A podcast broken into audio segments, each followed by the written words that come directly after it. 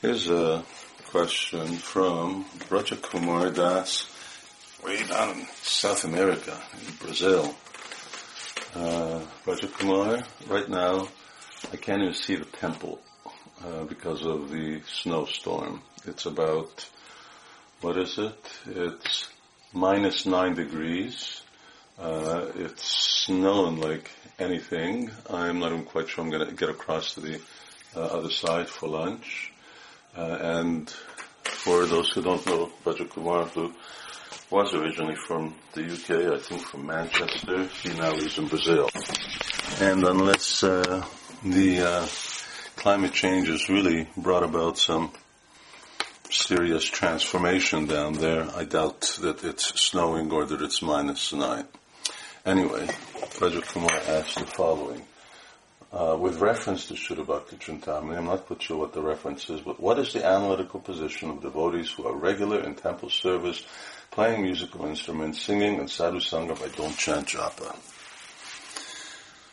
I don't know what the uh, reference is in Shuddha Bhakti Chintamani, he hasn't mentioned, but let's just deal with the question as it is. Uh, I can foresee at least two different types of circumstances where devotees are attached and regular in uh, certain temple practices, spiritual practices that he mentions here, but don't chant japa. What is a newcomer? He's coming to the temple, associating with devotees, likes participating in kirtan, learning how to play kartals, reading the books, but hasn't really quite gotten it together to chant japa. Another one is someone who's been around for some time, maybe a long time. And uh, maybe he's gotten into a bad habit. Perhaps he was chanting uh, Hare Krishna, or he just never chanted japa. Uh, and uh, in either case, he got into the habit of not chanting. Uh, what's the position of such a devotee? Well, he's not as well situated as someone who is chanting japa.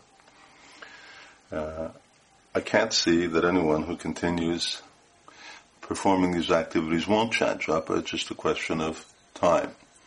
However, uh, we should be clear that our process of Krishna consciousness is that which is given to us by acharyas. We practice Krishna consciousness the way they tell us to.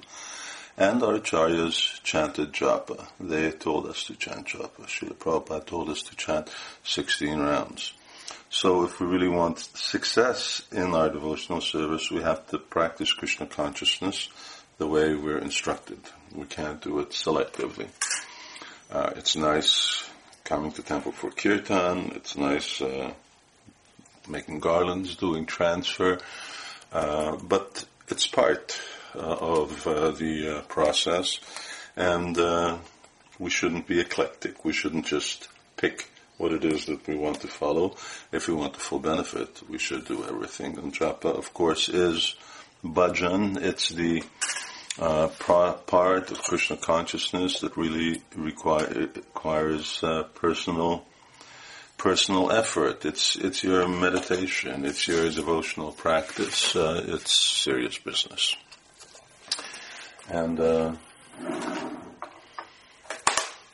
I'm sure that someone who is particularly regularly associating with devotees, well, what will devotees say? Devotees say, Prabhu, Mataji, uh, why are you only chanting one round? Or why aren't you chanting any rounds? And in due course of time, whichever category he is, if he continues with devotee association, no doubt he will chant japa also.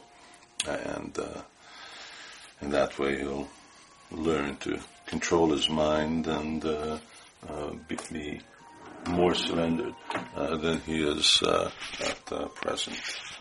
All devotional service is wonderful, uh, and everything should be encouraged, but at the same time it should be clear what the goal is and what are the steps in order to achieve that goal.